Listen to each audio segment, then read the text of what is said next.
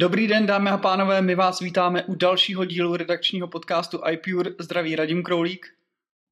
A Jakub Dressler. Tak v našem miniseriálu přehledu novinek, který Apple zveřejnil na uh, vývojářské konferenci, tak nám zbývá už jenom iPadOS a macOS, takže pokud jste neslyšeli předchozí díly, tak v nich jsme probírali jak systém pro iPhony, tak pro Apple Watch, takže rozhodně doporučuji vrátit se, poslechnout si i ty. Takže tentokrát se bude, zaměříme primárně na iPadOS. Než se k tomu dostaneme, tak bych se tě chtěl zeptat, za prvý, jestli v rámci používání bet, beta verzí, který používáš, jestli od té doby, kdy jsme spolu mluvili naposled, jestli tam přibylo něco nového, nebo jak se tohle to vyvíjí? Uh, určitě tam přibyly věci, potom ty věci, které prezentoval, postupně doplňuje. A jednak uh, minule se ptal, jak v WatchOS se dostat do těch nejpoužívanějších aplikací, to jsem dokázal ti odpovědět, tak už to vím. Když dvakrát zmáčkneš korunku, tak se tam dostaneš. Ale k těm změnám, třeba teďka v té druhé verzi, nebo té druhé aktualizaci, tak tam se přidal ve FaceTimeu ty reakce, což znamená, že když no, telefonuje s někým přes FaceTime, tak nejenom, že už můžeš jakoby udělat nějaké gesto, které potom uh, vyvolá nějakou reakci, která bude za tebou. Uh, pokud jsem to pochopil správně, mělo by to být ty reakce, které jsou v iMessages, takže takové ty balónky, srdíčka, konfety a tak. Bude to fungovat tak, že prostě buď to na tu uh, kameru uděláš prostě palec nahoru, nebo uděláš prostě srdíčko, ono to detekuje a udělá tu, tu reakci samo. Mělo by tam přibýt i teďka eh, ta novinka nahrátí té videosprávy nebo audiosprávy, když odmítne druhá strana ten FaceTime hovor. No a třetí změna, která přibyla, tak je ten name drop, která, uh, který teda jako funguje. Já jsem to zkoušel s manželčiným iPhonem, který nemá betu, tak to úplně nefungovalo. Ale podle videí na internetu, pokud jsou dva s těma betama nainstalovanýma dva iPhony, tak už konečně funguje ten name drop, takže dáš dva iPhony k sobě, informace se a automaticky pošlou. A pošlou se bez nějak. ohledu na to, aniž bys otevřel nějakou aplikaci, třeba kontakty. Prostě ty na uh, odemčeným iPhoneu dáš k sobě a ono se to hnedka pošle. Já jsem to sám jako neskoušel, ale podle těch videí by to tak mělo být to, co je potom jako vylepšení, tak je to, že když posíláš normálně přes airdrop nějakou věc a nevidíš toho člověka, že někdy se to může stát, že to déle trvá, nebo se to vůbec jako nedokáže jako nějak najít ty, ty uh, iPhony, tak nově by to mělo být tak, že když toho člověka nevidíš, ale dáš ty, ty dva iPhony k sobě, tak ty NFC čipy se nějak domluví a pošlou si to, aniž bys v tom airdropu to viděl. Ale to už musíš mít zapnutou tu aplikaci, musíš zvolit tu, tu poslání přes airdrop a až ve chvíli, kdy se ti to tam neukáže, tak to teprve můžeš zkusit. Hmm. Ale ten name drop, ten by měl asi fungovat automaticky normálně z home screenu. Hmm, dobře v podstatě už nějakou dobu používáš všechny ty beta verze, tak zajímalo by mě po delším používání, jak je to s funkčností, stabilitou, jestli to je něco, kdy opravdu jako musíš trošku komfort uh, omezit na úkor toho, že používáš novinky, nebo se dá říct, že v podstatě ani už nevnímáš, že to je systém, který není uh, pro běžný používání, ale měl by sloužit k vyladění systému. A nevšímám si vůbec nějakých jako problémů. Používám všechno, všechno mi funguje. Sem tam mi spadne aplikace, ale třeba dvakrát týdně. Jo? Takže žádný jako diskomfort po jako nepocituju. Hmm. Uh, I v, co se týče výdrže baterky na iPhone, to je věc, kterou jsem čet, že někteří s tím mývají problém. Je pravda, že svého miníka místo dvou nabití denně musím už nabíjet třikrát, to je pravda. Hmm. Určitě jako platí, že, že ne, není doporučený, aby se tohleto dávalo na zařízení, které používáte jako primární, takže pokud opravdu chcete mít, hrát na jistotu, tak je asi lepší to, tohoto testování přenechat developerům nebo podobným nadšencům, jako seš ty, a nedávat si to na základní zařízení, ale uh, těch upozornění dává i Apple poměrně dost, takže pak už je to, pak už je to jenom na vás. Dobře, přejdeme na iPadOS, pokud se nepletu, tak si o novinkách, který Apple zveřejnil na WWDC, psal článek do našeho magazínu, tak budeme asi postupně, tak jak jsme šli minulý, minulý díly, tak První, co vlastně Apple zveřejnil, je lock screen, který je v podstatě podobně nastavitelný, jako loni byl, nebo od loňského roku na iOS. Tak jak tohle to funguje, jak to hodnotíš, jak se to Apple podařilo? Je to, jak říkáš, de facto stejný jako na iPhoneu až na jednu věc. A to je to, že iPad můžeš mít nejenom horizontálně, ale i vodorovně.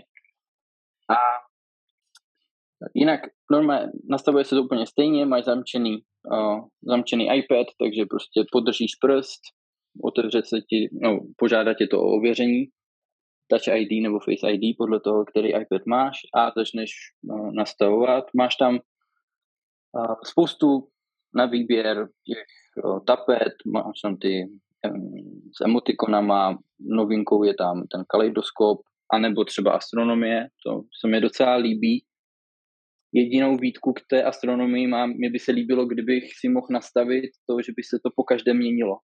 Tam si můžeš, zatím si tam můžeš nastavit jednu planetu, eh, s, to, s tím, že myslím měsíc a země jsou jediné dvě planety, které si můžeš nastavit jak z té oddálené, tak z té jako přiblížené polohy. A tam by se mi jako líbilo, kdyby se to měnilo po každé. Hmm. Tak jak máš třeba takový ty chytrý fotky, že po každé ti ukáže něco jiného. A to, co je tam jiný, tak jsou widgety. Pokud držíš prostě na šířku ten iPad, tak si nastavuješ uh, widgety, který máš v, uh, v levém sloupci u toho levýho, hmm. Levé strany. Ale pokud ho držíš na stojato, tak si to nastavuješ ty widgety tak jako na iPhone, což je docela krkolomné, protože když potom vezmeš ten iPad a máš, já mám třeba nastavené ty widgety jenom v tom levém sloupci a když ho vezmu prostě na stojato, tak ty widgety nevidím. Oni se tam prostě nezobrazí. Tak to je takové jako za mě trošku zvláštně udělané, ale to znamená, že widgety, vidět... které si nastavíš na šířku, tak se automaticky jako nepropíšou v momentě, kdy to otočíš na výšku. Ale musíš no, to nastavit vůbec ne. To jo, vůbec ne, jo. to si musíš nastavit znovu okay. a hlavně tam máš jiný výběr. A když to máš na šířku, tak tam máš třeba velký hodiny, mm. jo, velký kalendář, je to také jako přehlednější. Zatímco když to máš prostě na, šít, na, na výšku, tak to máš prostě jak na tom iPhoneu, prostě malinký okýnko, nějaký čtvereček, kde si můžeš dát nějakou teplotu doma, teplotu venku, nějaký léky a tak, ale už to nejsou ty maxi widgety, který máš právě na té šířce. No. Je to takové takové zvláštní. Hmm. Teď se tě ještě zeptám, doufám, že budeš vědět, dá se tyhle ty nastavení uh, spárovat se soustředím, režimem soustředění, tak jak to na iPhoneu? Jo, jo, konečně. Uh, to bylo to, co jsem říkal minule, že jsem nevěděl, že to jako nejde, protože jsem to na iPadu nepoužíval, ale jo, konečně to jde. Ok, super. Dobře, tak myslím si, že z lock screenu můžeme jít dál. Eh, nebo ještě respektive takhle. Co by mě zajímalo, jak ty obecně pracuješ třeba jako s, tím, s tou zamčenou obrazovkou, třeba i ve srovnání s iPhonem, kdy já třeba jako ty notifikace na iPadu najednou potom jako zjišťuju, že tam mám třeba jako notifikace starý jako x dní, že v podstatě jako ten iPhone uh, s ním pracuju, takže v podstatě já ten, tu zamčenou obrazovku ani pořádně nevidím, protože jakmile jdu pro iPad, tak ho hnedka odemykám a hnedka jdu vlastně z toho lock screenu pryč. Takže jestli se třeba i nezměnilo teďka díky tomuhle tomu nastavení trošku jako návyk, že díl zůstáváš u, toho, u té zamčené obrazovky, Protože, jak říkám, já teď většinou jako lock screen ani nevidím. Na iPadu teda. Jako je pravda, že teďka předtím, než odemču iPad, tak nejenom, že o tom jsme se teda nezmiňovali, jo, ale jsou mhm. tam ty live fototapety, mm-hmm. které jsou teda fakt moc pěkný. Jo. Takže když do toho ťuknu, tak z té černé obrazovky se mi ukáže to live. A hlavně jako už neodemykám iPad tak, že bych rovnou dal prst na Touch ID a otevřel ho, ale fakt jako ťuknu do něho a nejenom, že se mi ukáže ta tapeta, ale ukážou se mi ty widgety, mm. které jsou docela pěkný a líbí se mi, jak oni se aktualizují jako okamžitě, jak se jako otevřou, že nebo když se mi prostě zobrazí ty widgety, tak se jako změní prostě ty hodiny, změní se okamžitě teplota venku a tak, tak je to, to takové jako pěkné. Nevím, jestli úplně to jako změní už navždy, tady toto, ale zatím po dobu toho testování vždycky jako nejdřív si ho nechám rozsvítit a pak teprve odemykám, to je pravda. Hmm. Hmm. Tak ono je pravda, že do letošního roku se dá říct, že ty na té zamčený obrazovce jako neměl moc důvod jako jakýkoliv čas trávit, v podstatě tam nic nebylo, eh, maximálně ty notifikace, ale to stejně většinou člověk hnedka jako jde otevírat, takže na rozdíl od iPhoneu, kde se dá říct, že tý zamče, právě přes ty widgety eh, trávíš víc času, tak je možný, že se tohleto, ten návyk trošku změní i pro uživatele iPadu, to je, to je asi pravda. No. Co by mě zajímalo ještě prosím tě k tomuhle, ty live photo wallpapery můžeš si tam nastavit libovolnou, nebo je to před výběr Applích? A já si myslím, že určitě i tvoje. Já tam mám teda tu od Apple, hmm. ale určitě mám takový pocit, že když si to nastavuješ, tak tam máš vyloženě i jakoby skupinku live foto, které jsou ve tvé knihovně. Hmm. Jo, to asi může vypadat docela pěkně. Eh, co se týká widgetu, tak eh, teď, co bych se chtěl zeptat, nejenom těch interaktivních, ale co já mám třeba problém na svém iPadu, mě se moc úplně jako ty widgety, které mám na ploše, neaktualizují ve smyslu, že já třeba teďka mám otevřený, nebo mám na ploše widget pro příchozí e-maily a jsem si stoprocentně jistý, že to není aktuální widget. Mám tam prostě maily, které jsou dokonce jako na vrchu, takže teoreticky poslední příchozí e-mail, tak mám včerejší a chybí mi tam třeba jako 15, 20, 30 e-mailů mi tam jako v tomhle seznamu chybí a stále si to myslí, že naposled jsem dostal e-mail včera jako před 24 hodinama, jo. takže to by mě zajímalo, jak tohle v té betě funguje, jestli tohle třeba jako nenarážíš na podobné problémy, nebo jak to, jak to je. Ty, já už si asi kvůli tobě tam dám normálně ten vidět z toho mailu, abych ti to mohl, mohl říct, já ho vůbec nepoužívám. Yeah. Ale uh, aktualizují se jako rychle. Za mě se to zlepšilo, ale jediný co, tak já mám vidět zkratky, kde mám spustit poslední knížku v knihách, tak abych nemusel prostě klikat na knížky, na tu knížku a tak. A vedle toho mám takový ty návrhy Siri. Hmm. Mě neustále Siri nabízí uh, otevřít poslední knížku. Hmm. Takže mám ty dva widgety. Zrovna jako, a to je prostě to, co tady jako říkám už, už asi rok, prostě ta Siri, návrhy Siri a všechno okolo Siri je prostě tak strašně hloupý, že to snad není ani možný, jo. A mě to tak strašně jako mrzí, jo, že jako Siri mě navrhuje to, co mám prostě o pár pixelů vedle. Hmm. Tak jako to, to mě jako trošku mrzí, ale jinak ty widgety si myslím, že jsou zlepšené. Mm-hmm. Používáš nějak teda tu funkci interaktivních widgetů, což je jeden, jedna z hlavních novinek teďka na iPadOS? Využívám připomínky, to jsem mm. si dal hnedka na, na tu pracovní plochu a to se mi docela líbí, že už nemusím jako do té aplikace a oťukávat to rovnou prostě z té mm. pracovní plochy to uzavřu. To se mi líbí. Jo, jako takhle, ve všech těch systémech je vidět, že směr, kterým se Apple vydává, je, abys měl informace rychle na dosah a aby ty informace byly aktuální, nebo prostě jako, jo, aby v podstatě ten přístup k informacím byl co nejrychlejší, bez nějaký jako většího zásahu nebo jako větší práce. Co je trošku blbý, jak jsi zmínil, tak návrhy Siri jsou většinou v tomhle relativně hloupý, takže tak, jak si to Apple představuje, že ti to servíruje, jako kdyby ti to četlo myšlenky, tak je dobrá myšlenka, ale v momentě, kdy to nefunguje, tak je to trošku problém.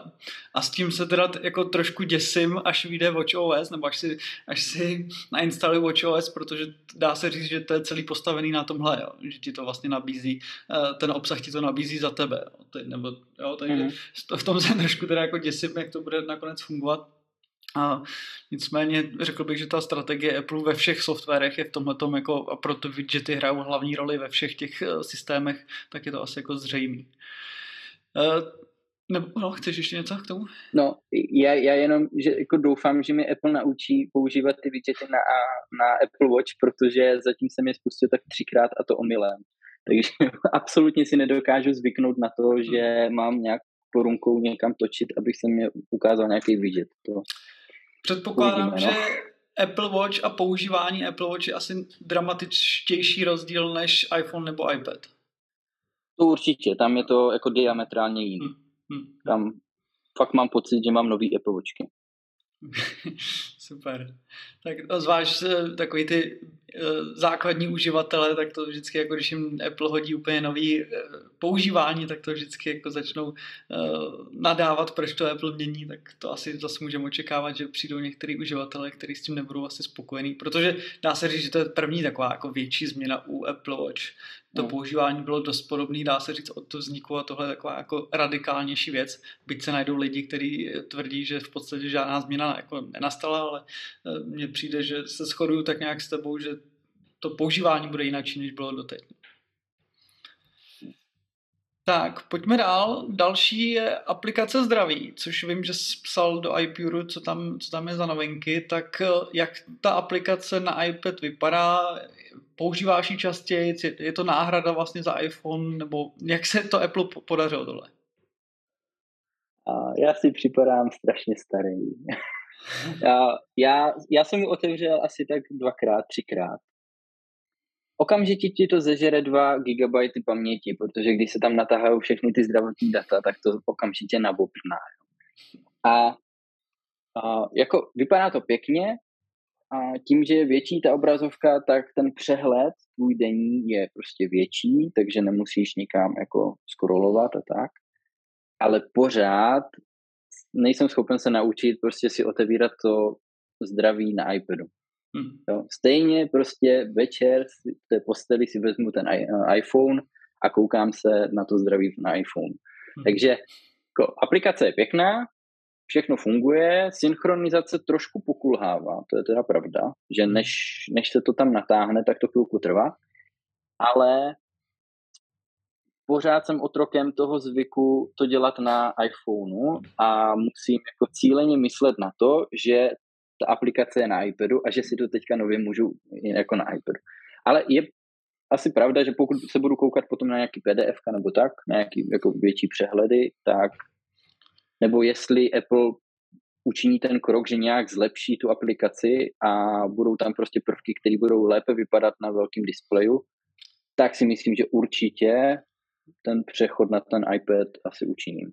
No mně totiž přijde, že musí být výrazně lepší koukání na ty grafy, protože to mě vždycky u iPhoneu strašně vytáčí, že se to nedá jako položit horizontálně, aby ten graf byl v podstatě jako uh, na šířku, protože ten iPhone přeci jenom, když ho držíš uh, ve uh, svislý poloze, tak přeci jenom je to taková nutle a na tom jako sledovat grafy ještě v nějakém delším horizontu, tak přesně na to mi přijde, že ten, ta iPad aplikace musí být super, pokud to teda z toho taky neudělali, jako malou nudli, ale přijde mi, že to, to se úplně nabízí, aby tam byl obří graf přes celý displej.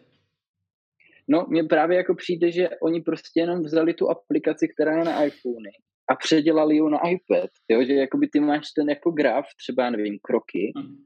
a stejně tam máš prostě ten týdenní s obříma prostě sloupečkama. Když si to změníš třeba na rok, tak se to jako zmenší, ale přijde mi to úplně stejný, jak na tom iPhoneu. Že, že to akorát prostě o trošičku větší. Že jako nepředělali ty grafy tak, aby to lépe využívalo tu obří iPadovskou hmm. prostě obrazovku.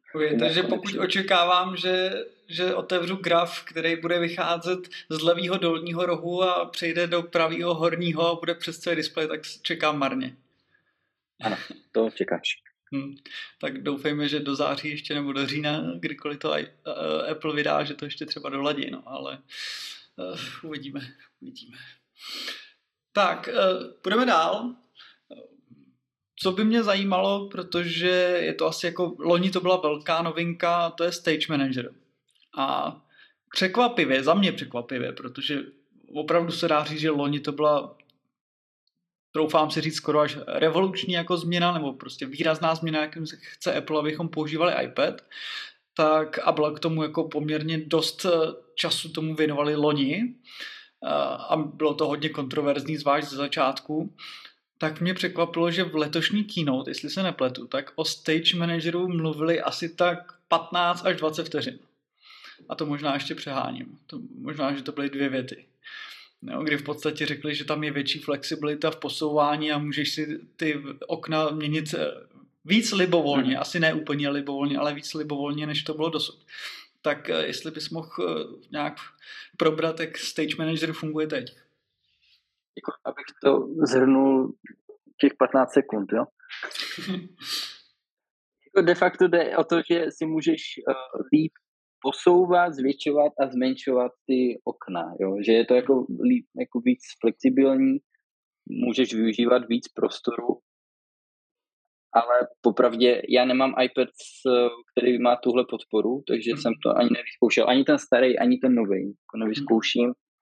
Uh, ale jako podle toho, co prezentuje Apple, jak v té prezentaci, tak na svých stránkách teďka, tak uh, by to mohlo asi to nebude nic jako zásadního, proč by ti lidi to najednou začali používat, protože to předtím bylo špatně a teďka je to dobře.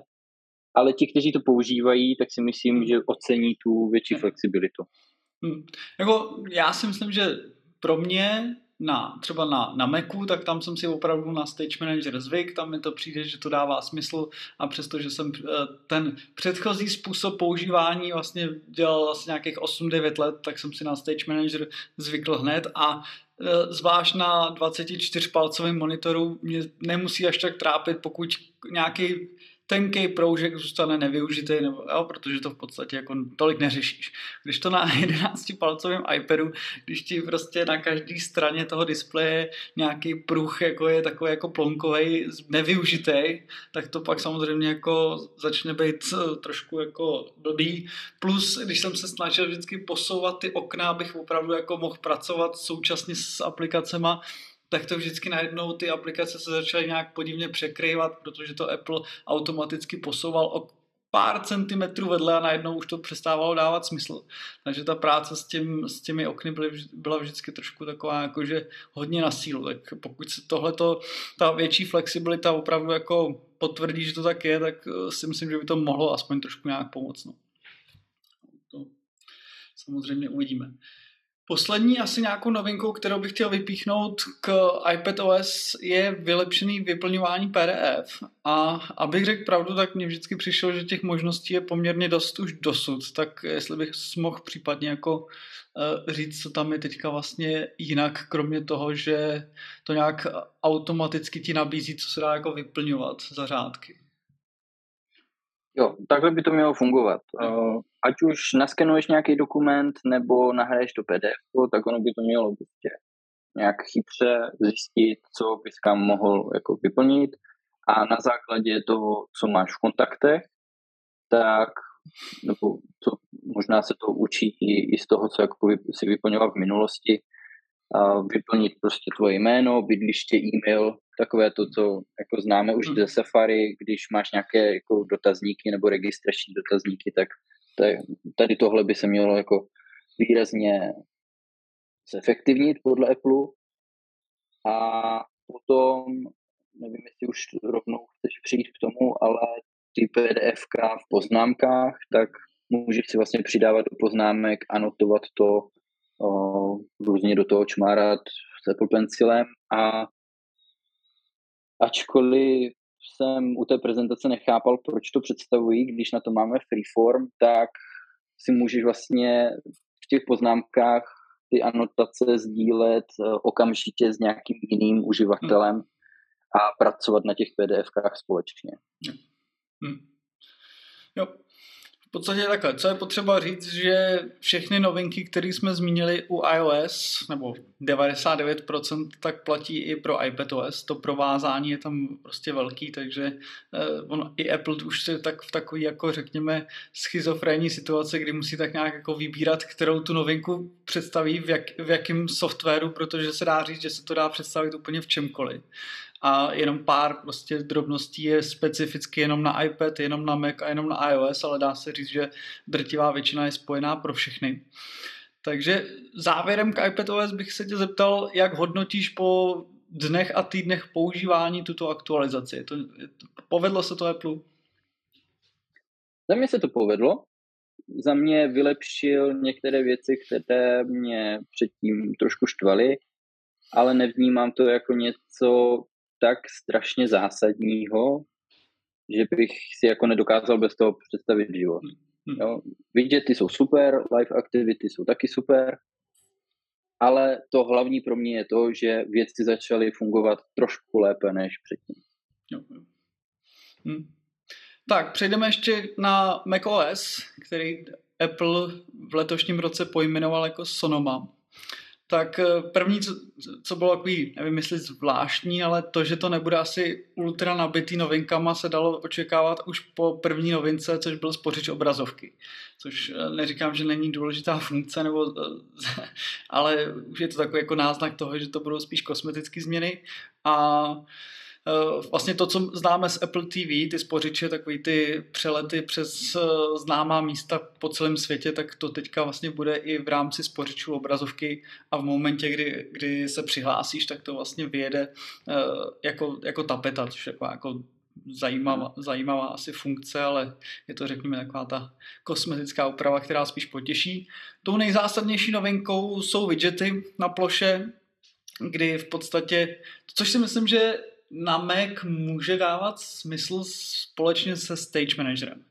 Protože dokud nebyl Stage Manager, tak v podstatě jsi neměl důvod na té ploště jako vůbec trávit žádný čas. A ani jsem jako nevěděl, co na té ploště mám, protože byl furt jako přes full screen. A teďka se dá říct, že už to můžeš nastavit tak, abys ty informace, které chceš mít po ruce, uh, rychle, tak si, tak si to nastavíš. A navíc teda ty widgety můžeš v podstatě uh, umístit kamkoliv, ne úplně rozházený, ale dá se říct, že máš, můžeš využít celou plochu toho monitoru, tak si myslím, že by to mohlo dávat smysl a ten přístup k informacím rychle by mohl t- takhle fungovat, ale myslím si, že to opravdu jako je myšlený ve, v kombinaci se Stage Managerem. Takže to je asi ta nejzásadnější změna. Ty videokonference, to už jsme nějak probírali, takže taky reakce na gesta co tam jako novinka je eh, takzvaný překryv přes sdílenou obrazovku. Že ty, když máš eh, hovor, ať už přes FaceTime, Zoom nebo Teams, tak když sdílíš uh, svoji obrazovku, tak si ji můžeš dát jako tabuli de facto, která jako je za tebou a ty seš vlastně mezi, mezi kamerou a tou tabulí, takže to vypadá, jak kdybys opravdu byl u nějaký fyzický tabule, akorát, že to za sebou máš vlastně tu svoji obrazovku, což beru, že je zase spíš taková jako drobnost na úrovni těch gest, než že by to bylo něco zásadního. Nevím, jestli jsme v iOS minule probírali sdílení hesel. Pamatuješ si? Jo. Jo, probírali, takže to samozřejmě funguje napříč všem. Eh, profily v Safari, to jestli se nepletu, tak momentálně ještě nefunguje, nebo když tak mě oprav v těch beta verzích.